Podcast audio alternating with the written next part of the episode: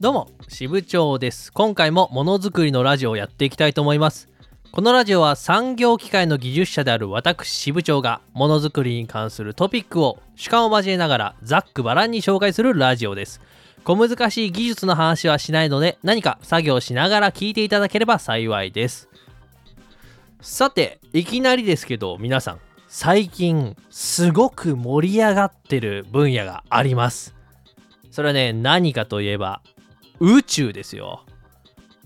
まあニュースとかね SNS 見てればわかると思うんですけどまあ1月にはですね JAXA の月面探査機スリムが月面にね着陸成功させてさらについ先週はね H3 ロケットの発射成功があって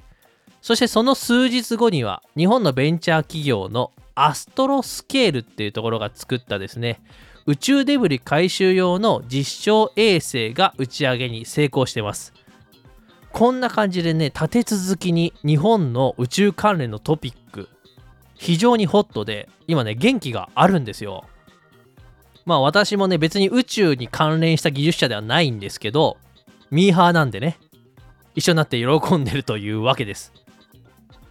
ただまあ最近すごい宇宙宇宙って盛り上がってるように見えるんですけど実は宇宙関連のトピックっていうのは数年前からじわじわと伸びてきてるんですね。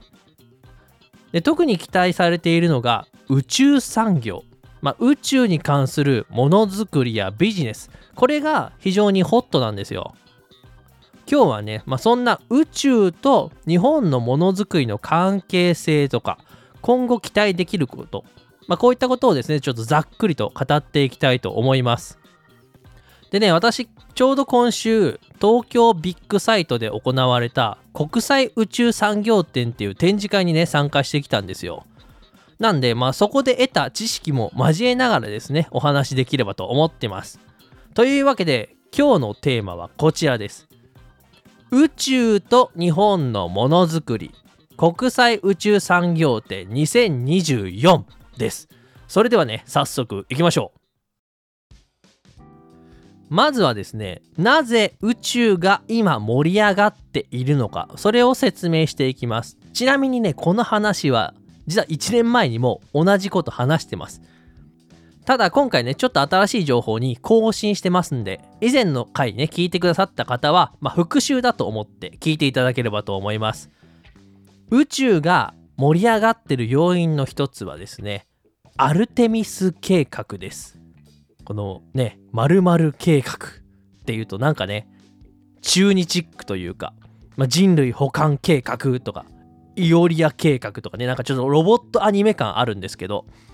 このアルテミス計画っていうのはですね、ちゃんとした NASA の計画です。これが何なのかというとですね、アルテミス計画は NASA 主導の月面探査プログラムになります。まあ、月を探査しようっていう計画ですね。まあ、そのままですけど。これはね、2019年に発表されて、我が国日本でもこの計画に合意して共同で進めるということになってます。で、このアルテミス計画で月を探査してどうすんのと。何が目的なの？というところなんですけど、実はこの目的がですね、月面で人が過ごせるようにしようというものなんですよ。なかなか面白い目的ですよね。え？って夢物語じゃないの？本気で言ってんの？って思うんですけどこれ本気なんですよ。これを国ぐるみというかねほんと地球ぐるみオール・ディ・アースで進めていこうっていうのがアルテミス計画です。まあ、これ聞くだけでもねなんかめちゃくちゃワクワクしますよね。でねまあ宇宙関連の開発ってねほんと気が遠くなるようなスケジュールを組むんですよね。でこういう話だけ聞くとさあどうせすごい未来の話のことしてるんでしょと。どうせ我々が生きてるうちには実現しないんでしょって感じますけど、このアルテミス計画の凄まじさはですね、スピード感なんですよ。まず、2026年にアポロ以来の月面への有人着陸を実施すると。まあそういう計画になってます。もう2年後ですよ。また再び人が月面に降り立つんですね。えそんなスピード感なの？と思いますけどそういうスピード感なんですよ。あちなみにあのアルテミス計画当初の予定では2025年。つまり来年にこれを行う予定だったんですけどまあ本当に今年の1月ぐらいにあやっぱ延期しますというね発表がされて2026年の、えー、と9月以降かなぐらいに今計画されてます、まあ、それでもあと2年でね月面に人が着陸するよというわけですから。これを実際我々は見れるっていうんだからすんばらしいですよね。あのね有名なアポロ11号。あれ以来のね衝撃を我々はリアルタイムで体験できる可能性がね、まあ、すごく高いということです。そりゃ宇宙盛り上がりますよね。ただねまあ人が月面に行くだけじゃなくて目的はね月に住むっていうことなんで。2030年には月面への人の居住とか月面天文台の設置と、まあ、そういったね月の開発が徐々に始まっていくよということなんです。まあ、あと6年ですよ。皆さん、まあ、始まっていくんですよ。月面を人のために開発しましょうという流れになってるわけです。これやばいでしょ。まあね、これロードマップなので、まあ、当然ね延期とか遅れはあるとは思うんですけど今打ち立てられたねこのスピード感で進んでいったらそれはね宇宙に注目が集まるっていうのは必然ですよね。今後はね特に月を場所として利用するっていうね月面開発そしてそれを活用した宇宙ビジネスというのが、まあ、広がっていくはずなんですね。なかなか面白いでしょ？でまあこの子まで話聞いてね、まあ、宇宙が盛り上がってるのは分かりましたと。でもそれと日本ってどう関係あるの？って言ったらですねそれは実はね大いに関係あるんですよ。日本っていうのはまあそういう宇宙関連の産業において非常に有利だと言われています何が有利かって言ったら日本には地の利があるんですよ、まあ、ざっくり言うと立地的にロケットが打ち上げやすい環境が整ってるということです。まあ島国で海に囲まれてますからロケット打ち上げにおいてね非常に有利なわけですよ。というのも、まあ、ロケットってねまあ言ってしまえばミサイルと大して変わらないんで他の国がある方向に撃つといろいろとね国際的な問題が発生するわけです。で失敗して落ちてきたらどうすんだとかねいろいろ危険性があるわけですよ。まあ、その点日本は島国で、まあ、特に太平洋側にかなり開けてるんでまあ、その方向にめっちゃロケットを打ち上げやすいんですよ。で基本的にロケットって地球の重力から脱するためにですね、まあ、第一宇宙速度っていう速度まで加速する必要があるんですけどこれね地球の自転方向、まあ、回転している方向にロケット打ち上げてあげると地球のねこう自転の速度まで利用できるんで、まあ、その分こう燃料をね節約できたりっていう原理があるんです。なんで、ものによるんですが、ロケットってなるべく赤道の近くから東方向に打ちたいわけですよ。まあ、そうすると、まあ、地球のその自転の速度ってのを最大限に利用できるわけですね。で、じゃあ日本どうなってるかって言ったら、まあ、結構ね、東に開けてるわけです。で、赤道も、まあまあそんなに赤道から遠いわけじゃないので、まあ、打ち上げのコンディションとしてはね、非常に抜群だと言えます。まあ、最近だと、この東というよりは極軌道って言って南方向に打ち上げるっていうのもトレンドの一つで。まあその場合は高緯度高い緯度の方がいいんですよ。まあそうなると例えば北海道とか結構ね南にも東にも打てる高緯度の場所なんで結構ね世界的に見ても恵まれた立地だと言えます。これはねもう日本が持って生まれた力なんでこのね宇宙産業をね発展させるためにはめちゃくちゃ向いてる国なんですね日本は。当然ですけど日本も、まあ、その自分のですね地の利とか宇宙産業がどんどん発展していくよっていう流れには気がついてるんで日本の宇宙関連の国家予算って毎年ね爆上がりしてるんですよ。昨年はね補正予算も含めて約6000億円の予算がついたんですが今年はねさらにそこから増えそうで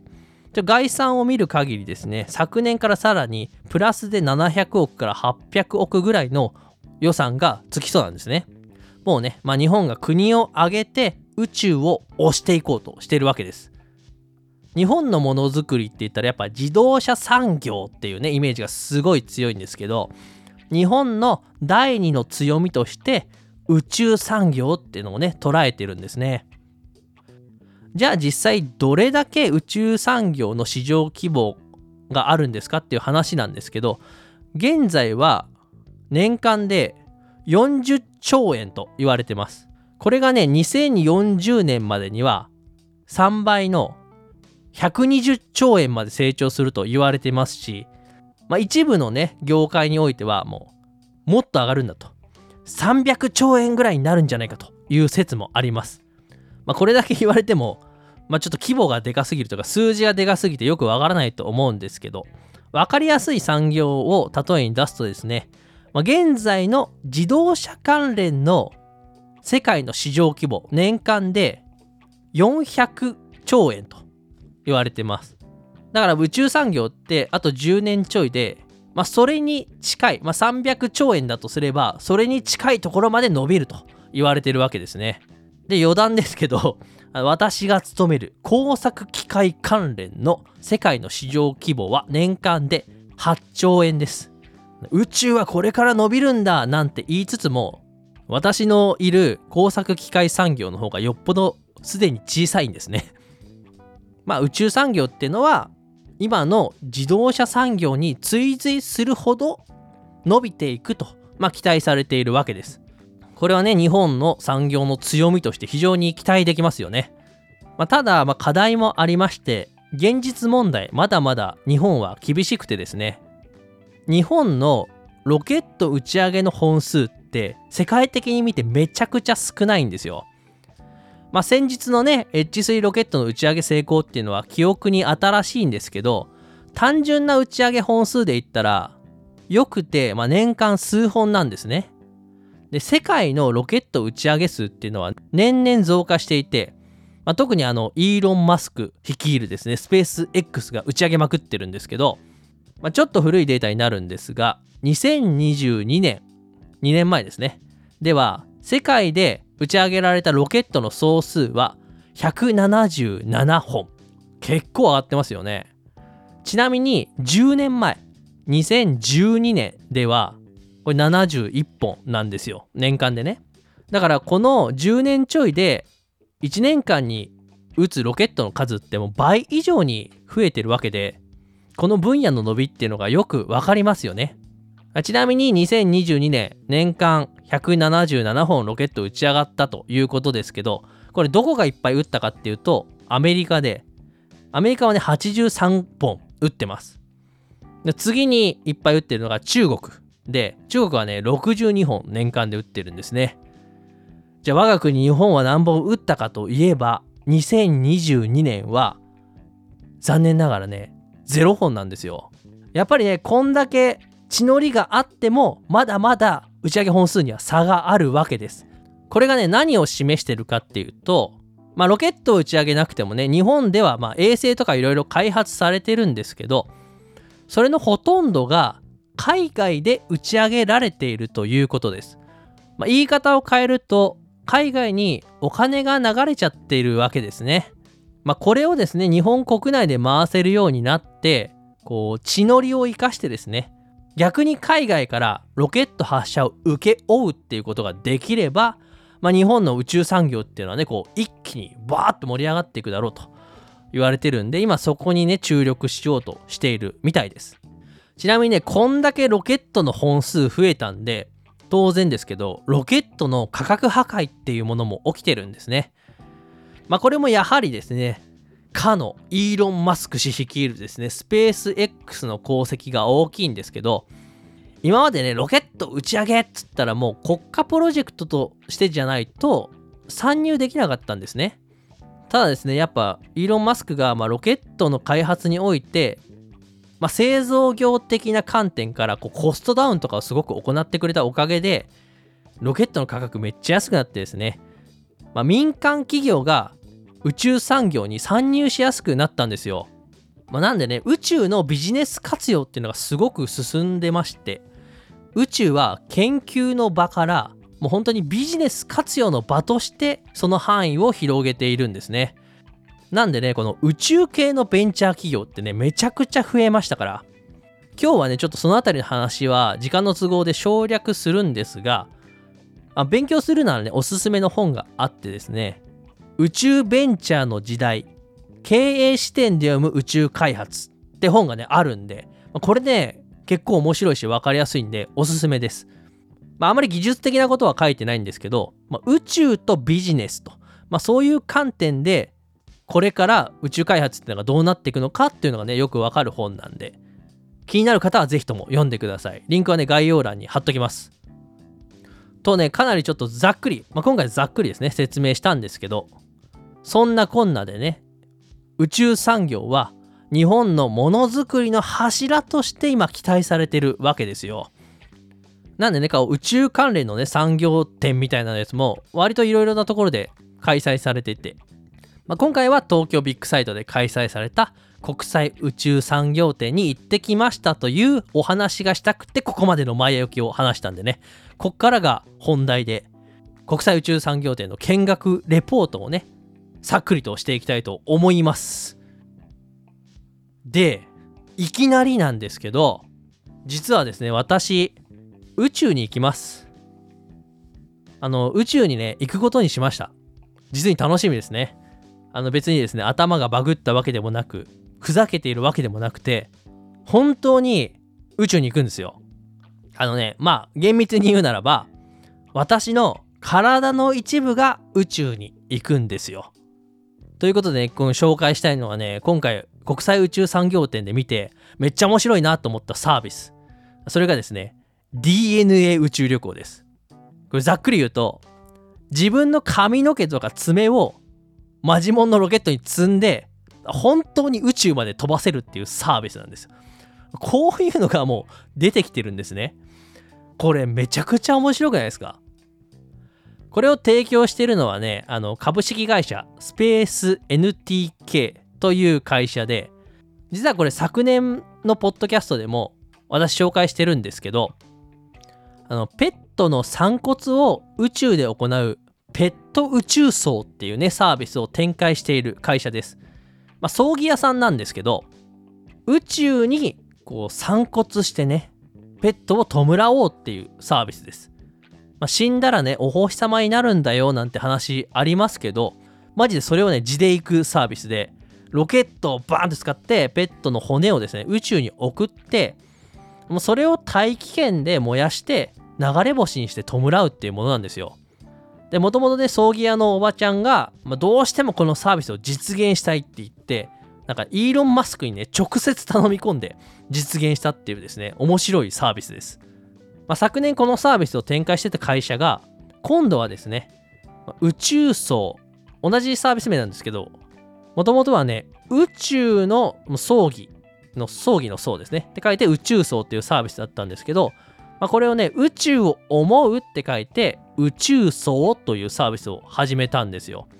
これはですね、メッセージとか写真とか、そういったものまで宇宙に届けられるよっていうサービスなんです。そのサービスの中に、この DNA 宇宙旅行っていうのがあって、爪とか髪の毛の単位で自分を宇宙に送ることができるんですよ。でね、おそらくスペース X のファルコンで打ち上げられるんだけど、これねすごいサービスだなと思いましてね。この髪の毛1本でも宇宙と関われるわけですよ。例えばさあのロケットなんちゃらロケット打ち上がりましたとかってニュース見てもあそうなんだすごいねとはなるんですけど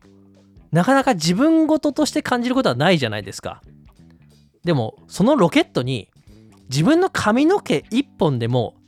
積んでいようものならやっぱ途端に自分事ですよね。そのロケットの発射ってめちゃくちゃ楽しみにならないですか？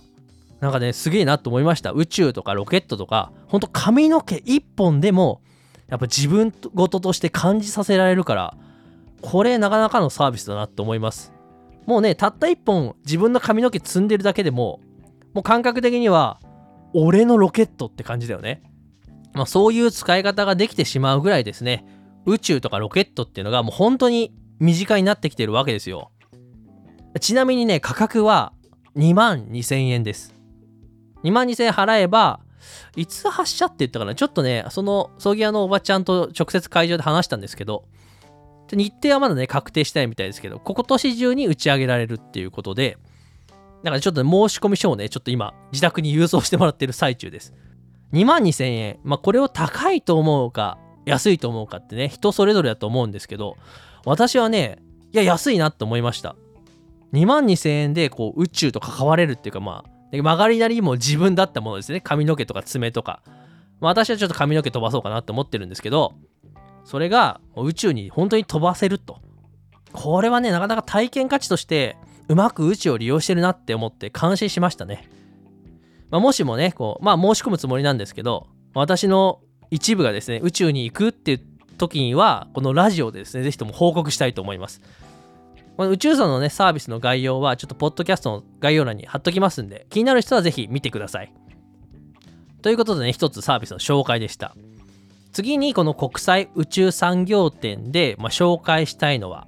アレスプロジェクトというプロジェクトです。これはね、あの、大学生の学生団体なんですけど、火星を調査する火星ローバーっていうのを作っているサークルです。アメリカでね、行われる URC っていうね、なんか火星ローバーを作るロボコンみたいなのがあって、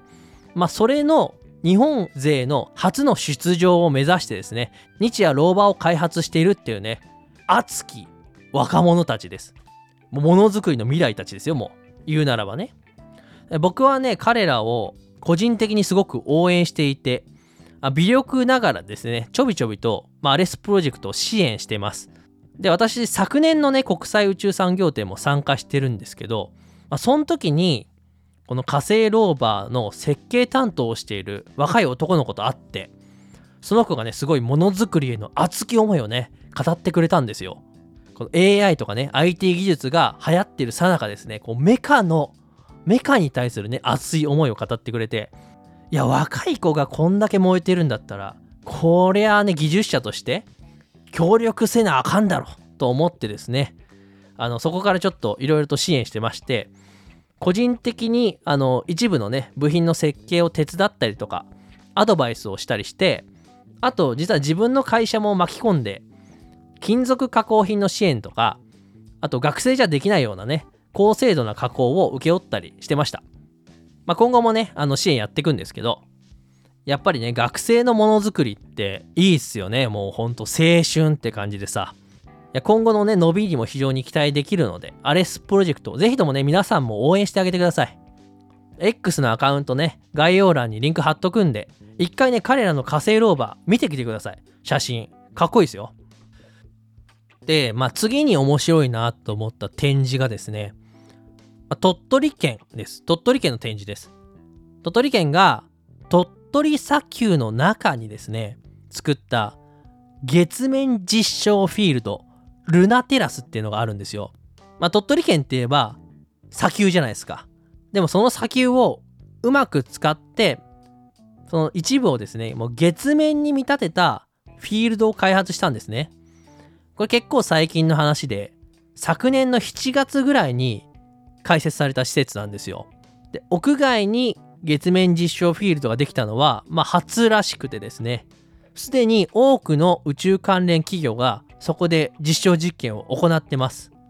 で鳥取県はね、自治体として宇宙ビジネスにすごく力を入れていて、内閣府から宇宙ビジネス創出推進自治体に選ばれたほどらしいです。まあそれがいかようなものなのかよくわかんないんですけど、まあとにかく宇宙に力入れてるねっていうことを国から認められてるんですね。で、なんかね、県としても我々は鳥取県じゃなくてもう星取県だと名乗ってですね、なんか 認知を高めているみたいです。なかなか面白いことをしてますよね。だから鳥取がですね、本当に星を取るっていう日もね、もしかしたら近いかもしれないです。まあ、こんな感じで自治体を盛り上げるために、まあ、宇宙を活用しようというね地域結構あってですねもう一つ例を挙げるだったら北海道ですね。あのホリエモンロケットことインターステラテクノロジーズで有名な北海道の大気町なんか最たる例で、まあ、ロケットや宇宙をうまく町おこしに使ってますよね。やっぱね宇宙って研究的なね文脈もあるんですけどやっぱコンテンツ力すごいので、まあ、地域を盛り上げるって意味でね非常に有効なんですよ。だからさもうほんとものづくりなんかも技術的な文脈だけじゃなくてもっとねコンテンツ的な意味でも宇宙におんぶに抱っこでもっとねそのバンバン恩恵を受けながら盛り上げてっていいなと思うんですよね。やっぱね宇宙はねコンテンツとしても魅力的なんで、まあ、乗っかれるだけね乗っかった方がいいですね。ちなみにね宇宙ビジネスの創出を目指す人たちが集まるコミュニティってのもあります。まあそれが AB ラボっていうコミュニティでまあこれもね国際宇宙産業展に展示ありましたまあ、月額、このコミュニティに参加するには月額がね、かかるんですけど、3、4000円くらいだったかな。この宇宙をテーマにしたビジネスを創出しようってね、熱量の高い、意識の高い人たちが集まってるコミュニティで、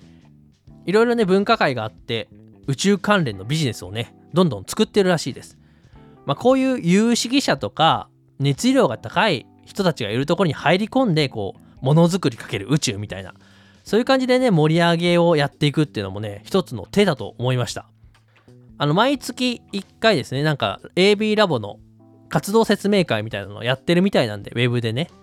あの、興味のある人はね、ぜひとも参加するといいと思います。私もちょっとちらっと覗こうかなと思ってます。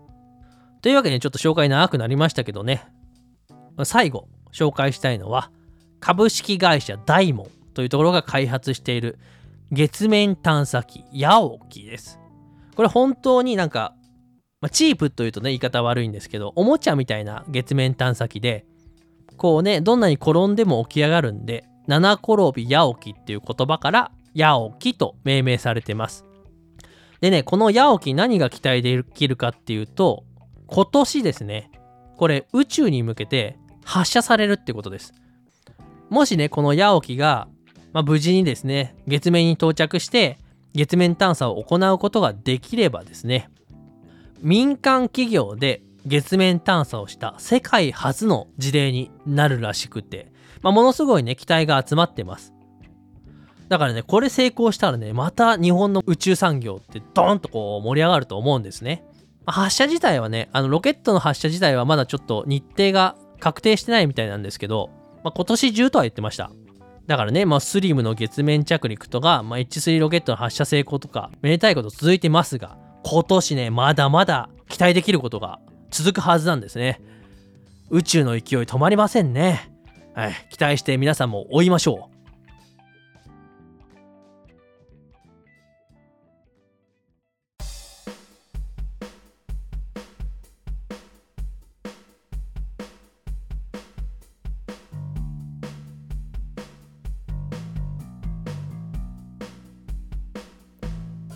どうでしたか？皆さん宇宙。意外と近くないですか？まあ、言うて僕宇宙ミーハーなんでねそんな 専門家じゃないんですけどなんか関われるんだなってすごい思いますよね。もうね宇宙ってやっぱ利用の時代が来てて研究の場でしかなかった宇宙がですねもうビジネスの場になりつつあるんですね。で関わろうと思えばですね宇宙への入り口っていうのはね地上にすでにいくつも空いてるわけです。まあ、さっきも言ったんですけど、まあ、僕の DNA は今年ですね宇宙へと旅立つはずですまあ、間接的ではあるんですけど、宇宙に行けるわけですから。間接キッスとかじゃないですけど、もうこれはね、間接宇宙でございます。皆さんもね、興味あればね、ぜひとも髪の毛なんなり、爪なんなりですね、宇宙へと飛ばしてみましょう。ちなみにね、別に飛ばした髪の毛、まあ、箱に入ってですね、皆さんの髪の毛と一緒にボンって飛んでいくんですけど、1個の箱で。これずっと宇宙を漂うわけじゃなくて、まあ、ある程度宇宙を漂ったら、大気圏に突入してね、燃え尽きちゃうっていうことなんで、別にね、宇宙ゴミになる心配もないです。すごい押してますけど、一応言っておきますが、別に案件とかじゃなくて、まあ、単純にね、結構面白いなと思ったから紹介してるだけです。ステマでも何でもないんでね、そこはご理解ください。というわけで今日の話はこれくらいにして、ちょっとここからね、雑談タイムに入りたいと思います。実はリスナー様よりお便りいただいてますんで、まあそれの返信をしていきます。ありがとうございます。まず1通目。お名前はちょっと本名っぽいんで控えさせていただきます。ちょっとお便りの内容を読み上げますけども。いつも素敵な配信をしてくださり本当にありがとうございます。 Voicy も聞かせていただいていますが、支部長さんの配信が面白くて勉強になり、一番好きです。いや、ありがとうございます。そう言っていただけるとね、めちゃくちゃ嬉しいですね。ですが、ですが、はい。先日のポッドキャストの配信をお聞きして、かっこ占いの話、支部長さんの体調が心配になりました。本当にお忙しい毎日を過ごされていらっしゃると思うので、お体を大事にしてください。毎日の Voicy での内容が濃いので、たまにはお休みしても、リスナーの方は過去の配信を聞く時間になると思います。健康第一でお過ごしください。また、占いの話も聞かせてください。ということでね、ありがとうございます、本当に。まあ、こういうメッセージをいただけるとですね、非常に元気が出ますんで、もうこれだけでもう健康ですね。もう健康になれます。ちなみにこのお便りの中の占いの話っていうのは、第70回の時の話した話ですよね、多分。第70回、あなたの強みを見える化せよ、ストレングスファインダーっていう回で、ちょっとね、ちらっと喋った話で、まあ、ひょんなことから占いに行ったんですけど、まあ、あなたは仕事運が凄まじいことになってるから、もうさっさとね、会社を辞めて独立した方がいいと言われたって話ですね。あと、組織の中にいるタイプの人間じゃないから、まあ、自分で考えて進むのが合ってると。早く会社を辞めなさいと 言われたっていう感じです。あと、ついでのように、ああ、あとね、このままの生活続けると、40代か50代ぐらいで大きな病気をして死んじゃうんで、早く生活習慣を見直した方がいいですと言われたっていうね。あ結構ズバって 踏み込んでくるなって思ったって話なんだけど。まあね、あの、やっぱ健康大事ですから。せっかくね、占っていただいたんで、まあ、注意するに越したことはないなと思いますし、まあ、正直ね、最近そんな健康的な生活を送っているわけじゃないんでね、まあ、これからちょっと見直していこうと思ってます。まあ今ね、 Voicy の配信、月曜日から金曜日までの週5で行ってますけど、まあま、もうちょっとね、こう週5で続けたいなと思ってるんで、今はですね、ちょっとチャット GPT を用いて、極力、その原稿の作成っていうのをね、ちょっと効率化してやろうかなと思って奮闘してます。やっぱね、テクノロジーにね、頼って解決していこうかなと思ってます。あ、そう。ちょっと時間、時間長くなっちゃうけど、あの、今テクノロジーで思い出したから、ちょっと占い関連の話したいことがあるんですよ。こうね、実際占い行ったんだけど、占いの現場でもね、めちゃくちゃテクノロジーが導入されてました。そもそも、なんで私占いに行こうと思ったかっていうとですね、実はポッドキャストの話すネタ探しで行ったんですよ。というのも、あの、私、毎月科学系ポッドキャストの日っていう企画に参加してるんですけど、これはね、あの、共通テーマに沿って各自の専門分野を交えて科学系ポッドキャストがお話しするっていう企画なんです。で、今年の1月の共有テーマ、予言だったんですよ。予言ってね、結構スピリチュアルなテーマだからさ、まあ、ちょっと話のネタになるかなと思って、いい機会だし、うん、ポッドキャストで話すネタとして、ちょっと占いでも行っとこうかなと思って、行ったわけですよ、仕事帰りに。でね、名古屋にあるね、結構大きい、結構大きいというかかなり大きい占い専門店みたいなやつがあって、そこに行ってきたわけです。なんかね、まあ、占い屋さんなんてね、まあ、まず行くことないからさ、ちょっとドキドキして行ったわけなんですけど、こう、私がイメージするものとね、ちょっと違うというか、だいぶ違って、まずね、なんか受付が、めっちゃ病院みたいな受付だったんですよ。ほんと綺麗なお姉さんが2人並んでて、そこで受付してなんか案内して、こう待合室で待つみたいなね。それもほんと病院みたいなところ。そんでこう呼ばれて支部長さんどうぞって言って呼ばれて、そのままですね、こう占い師のとこまで行くんですけど、でね、また私の担当してくれた占い師がね、めっちゃピチッとしたね、スーツのサラリーマンみたいな人だったんですよ。なんかね、ちょっとスピリチュアル感足りないなってすげえ思ったんですけど、なんか占いというよりはもうカウンセリングみたいな雰囲気でした。じゃあいよいよね、占いしますっていうタイミングで、お、来た来たと思ったんですけど、占い師がね、こう、パッと出してきたツールが iPad だったんですよ。いや、テクノロジーと思って。そこで iPad が出てくんの？って。で、そこで生年月日とね、生まれた時間聞かれて、それをね、iPad にプブって入力すると、なんか結果がドンって表示されるのね。まあね、結果って言っても占いの結果じゃなくて、なんて言うんだろう。なんか難しい漢字やら記号やらが書かれた表みたいなのが出てきて、で、占い師さんがそれを見てですね、あなたこうだねっていうのを占っていくわけですけど、な、ななんかこう、もっと、もっとこう、あるだろうっていう感じだったんですよね、僕的には。こうね、あの、棒みたいなのをさ、こうシャカシャカしたりとか、石みたいなのをジャラジャラしたりとかさ、カードパシッてやったりね、こう水晶でビューンってやったりとか、もっとぽいやつあるじゃないですか。で僕はね、そのぽいやつが欲しくて行ったんだけど、なんかね、占いの道具がすごくデジタル化されていて、おそらくね、こう、占いで使ってる本を電子書籍化したものを iPad にね、データとして入ってて、それがね、効率的に検索できるようになってた感じなんだけど、ちょっとそこはね、効率を求めずに本であってほしかったなと思いますね。ちょっとね、時間かかってもいいから、待つからさ、なんか本をペラペラね、こう、古びた本をさ、ペラペラめくってほしかったなと思いましたと。まあ、占いの内容がね、変わらないにしても、やっぱ顧客、顧客体験としてですね、ちょっと世界観もうちょっと作り込んでほしかったなというのが正直な話だったんですよ。でね、そこはね、なんかよくわかんないけど、効率化をすごい徹底してて、帰りの、ね、占いが終わった後の帰りの会計も自動生産なんですよ。受付の時にね、なんか QR コードをもらうんですけど、それをかざせば、もう自動会計できると。まあ、最近のカラオケボックスとかでよく生産で用いてるね、システムですよね。や、なんか占いってそんなお客さん回転させんのかなと思って もうラーメン屋並みの回転率ですよね。そんな効率気にするもんかねって思いながらですね、ちょっと疑問に思ってたんですけど、最後にはね、なんかね、ポイントカードまで発行してくれました。占い屋のポイントカード、たまるかね、そんなに。いると思ったんですけど、まあ、あの、なんか、あとなんか次回の割引券とかですね、かなりね、洗練されたビジネスでしたね。スピリチュアルをね、体験しに行ったら、占い DX を体験するっていうね、ちょっとお話になったわけですけど、まあなんかね、占い業界もね、いろいろ大変なんだろうなって思いました。ちょっとね、大きいところ行き過ぎたかなって思ったんで、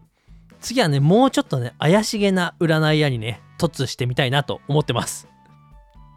というわけで、ほとんどちょっと雑談になっちゃったんだけどね、ちょっと占いの話してほしいっていうことなんで、ちょっと体験を話しました。お便りありがとうございました。じゃ次のお便りですけど、リスナーネーム、はるけいきりさんからです。ありがとうございます。つい2週間ほど前、この番組に出会い、エピソード1から聞いてます。あありがとうございます。ちょうどあれですね、じゃあ、レンさんとコラボしたぐらいからちょっと聞き始めてくれた方ですね。まあ、そのぐらいからね、めちゃくちゃリスナードンと増えたんで、本当にね、ありがたい限りです。支部長さんの話が上手なのもあって、楽しく聞かせていただいておりますと。学びにもつながっていますよと。いやー、ありがとうございます。本当にありがたい感想です。2つほど質問です。1点目、ものづくりのラジオののは NO でアルファベットですけど、ものづくりのラジオの2つあるけど、この両方を NO とする人はいないでしょうかと。2つ目の質問、支部長さんのネーミングについてですが、キムタクみたいなノリで、渋谷長介とかを略して支部長ですかそれとも、まあ、純粋に、まあ、支部長、漢字の支部長から来てますかと。まあ、これからも楽しみにしてます。どうぞご自愛くださいませと。ありがとうございます。ちょっとまず1つ目の質問を回答するとですね、まあ、ものづくりのラジオって脳2つ入ってるけど、両方ともアルファベットの NO にする人いないんですかという話ですけど、まあそういう間違いをする人は今のところいないですね。まあ、この番組名、ものづくりのラジオですけど、まあ、真ん中の「の」だけが NO となってます。ちなみに、あの、本当はね、ものづくりラジオっていう名前にしようと思ってたんですけど、これ調べてみたところ、もう世の中にすでにあったんですよ。ものづくりラジオね。それはね、ガチのラジオ局、広島 FM が放送している H ジュンクファクトリーのものづくりラジオっていうね、番組があって、まあ、それともろかぶりしちゃうんでね、ものづくりラジオっていうのは諦めて、ものづくりのラジオとしたわけですね。ただね、これ、ひらがなで書いてもらえればわかるんだけど、ものづくりのラジオって書いちゃうと結構ねパッとしないんですねこうなんかものづくりのって書くとねのが2つ入ってるからなんかねわかるからベタっとした印象っていうかものづくりっていう言葉が強調されないんでまあそれを強調したかったんでこう真ん中は NO っていう感じでねアルファベット表記にしましたという経緯があります次の質問支部長のネーミングの話ですけど、まあ、これもね結構よく聞かれるんですねあのー、由来はですねおっしゃっていただいた通り支部の長で支部長です。まあの、役職名から取ってます。あの、名前を省略したね、キムタク的なノリのやつではないんですね。でね、この支部長っていうのは、私が小学校の頃から使ってるハンドルネームなんですよ。で、まあ、そんな大した 理由はないんですけど、私がですね、一番仲の良かった友達が、店長っていうあだ名だったんですよ。で、理由はね、顔が老けてて、ほんとコンビニの店長っぽいから店長っていうあだ名でまあなかなか子供ながらね残酷な理由なんだけど。でそいつはねその店長ってあだ名結構気に入ってて。で普段ね僕仲良く一番一緒にいたからお前もなんかあだ名欲しいよねってことでちょっと何々町シリーズで考えようぜってことで小学生ながらひねり出したのが支部長だったんですね。あちなみにね実は最初は違うあだ名を名乗ってたんですよ。まあ、小学生だとね、店長より偉い役職とかよくわかんなかったんで、あの、母に尋ねてみたんです。で、母ね、ファミレスで働いてるんですけど、店長の上の役職って何なのって聞いたら、エリアマネージャーだよって答えてくれたんですよ。なそこでね、こう、小学生ながらね、ビビビッと来たわけです。なんかよくわかんないけど、エリアマネージャー。横文字でめっちゃかっこいいやんけ、と。思ってちょっとねこれはエリアマネージャー絶対強いなと思ってまあ小学生の私の心に刺さってしまってですねちょっとあだ名エリアマネージャーにしようと思ってそれを名乗ってたんですけど あの長くないと言われたんで確かにと思ってですねちょ他を探した結果支部長にたどり着いたんですねだからもしもこのエリアマネージャーであだ名を通していたらですね今日皆さんにお話ししているのは支部長ではなくてエリアマネージャーだったかもしれないということです。まあ、まあね、非常にどうでもいい話なんですけど。というわけで、ちょっと名前の由来のお話でした。というわけで、お便り本当にありがとうございます。あのー、このようにですね、随時お便り受け付けておりますんで、まあ、X で DM 私にいただいてもいいですし、まあ、この番組のお便りフォーム作ってありますんでね、ぜひ概要欄からお気軽に質問、感想などいただけると非常に私も喜びますと。嬉しいです。えー、ちょっと、ね、ごめん、いろいろ話しすぎて長くなったんですけど、今日はこのぐらいにさせていただきます。私は支部長技術研究所という技術ブログも運営してます。週1更新を目標に更新しておりますので、そちらもぜひ覗いてみてください。また、X でも毎日役立つ技術情報の発信を行ってます。朝7時20分、夕方18時20分に投稿しておりますので、そちらもチェック、よかったらフォローしていただけると嬉しいです。あと、ものづくりの視点という Voicy での音声配信もやってます。こちらはね、今のところ月曜日から金曜日まで週5で配信しております。10分ぐらいで聞けるものづくりの話です。ぜひともそちらも聞いてください。このものづくりのラジオ、いいと思っていただけたらですね、ぜひとも各ポッドキャスト、アプリにて評価の方をよろしくお願いします。というわけで長々と聞いていただきありがとうございました。以上、支部長でした。ではでは。